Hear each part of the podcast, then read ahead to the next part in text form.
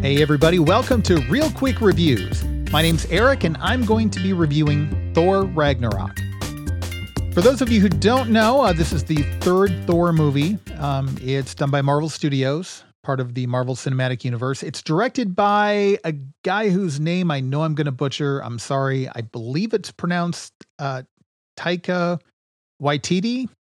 I'm I'm not entirely sure. He uh, does the voice of one of the characters in the film. He's best known for directing Flight of the Conchords and What We Do in the Shadows.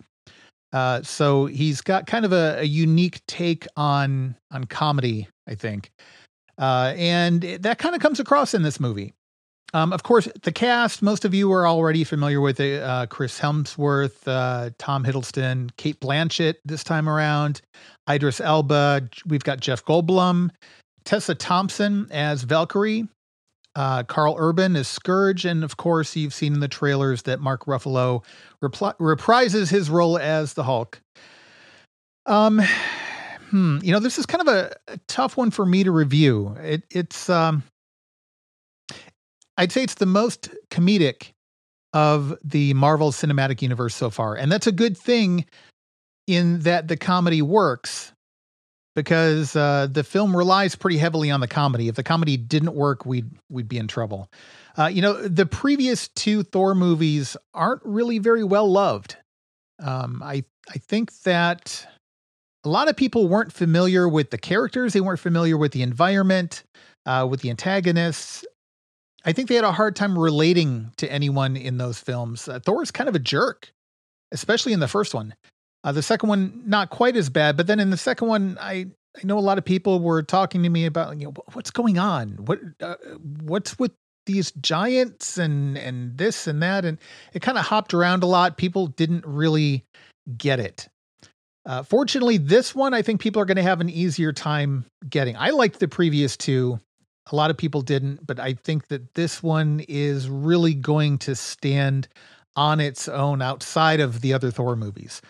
Um, it's a little bit more epic than the previous Thor films.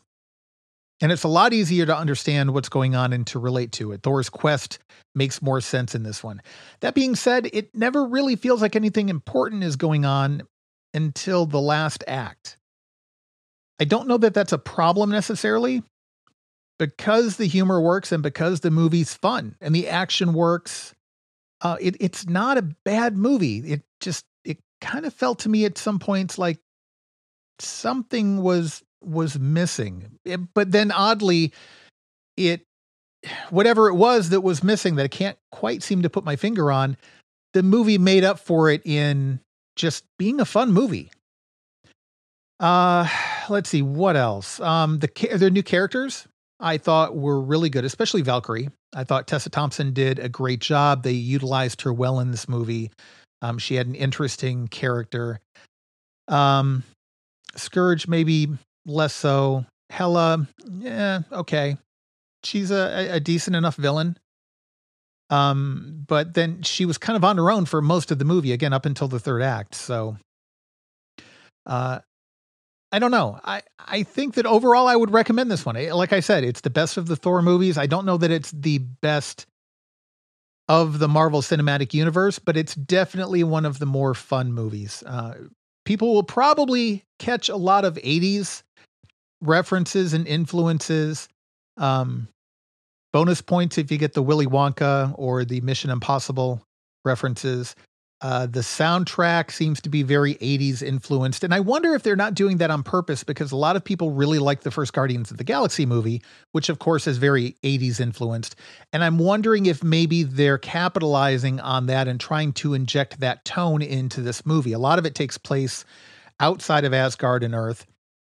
And I, I think it was kind of uh, strategic. Uh, they did that on purpose. And again, it's not a bad thing and it worked, so you can't complain. So the pros versus the cons. The pros, I think this was much better than the other two Thor films. The comedy works, the new characters work really well. They made good use of Hulk, which is good since we're not going to be getting any standalone Hulk films. And it's just a fun movie. I keep using the word fun, and I think that's probably the best way to describe this movie. It's not necessarily epic, it's not meaningful, uh, but it's fun. The cons, it, to me, it felt a little shallow. Uh, I don't know that it's a problem though, but it felt shallow, and there wasn't really a lot of of meaningful character development or anything like that. But uh, I like to rate movies uh, on on kind of a grading scale. I, I like to pick five criteria, rate it on a scale of one to ten, and then come up with an average. I'd say the story and the writing was maybe about a seven. The characters and the acting, I'd say a nine. Uh, the characters were really good. The acting was consistent across the board. Maybe Jeff Goldblum being the exception, but it's Jeff Goldblum being Jeff Goldblum. I mean, you you know what you're getting when you cast him in a movie. So uh, the pacing, I'd say eight. It, it wasn't too bad. It, it, could have done better in a couple spots, but uh, an emotional connection to what was going on. Uh, I'd say a seven. I felt invested in the movie, but yeah, you know, could have been better. And then uh, as kind of a wild card category for this one, I'm gonna give it a nine for fun. It was like I said before, it was just uh, a really good, solid popcorn movie. So overall, that's an eight on a scale of ten. Bear with me because as I do more reviews, I might change how I I rate all of this. But uh, but that's where I'd leave it for right now. I would say the people who would not like this film are people who want something meaningful out of the film or the story, uh, someone who wants strong character development or relationships.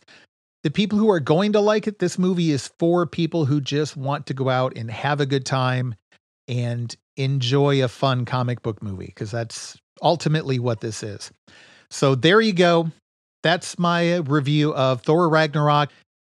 If you'd like to get in touch with us and give us some feedback, you can email us at rqr at randomchatter.com. You can find all the shows on the network at randomchatter.com.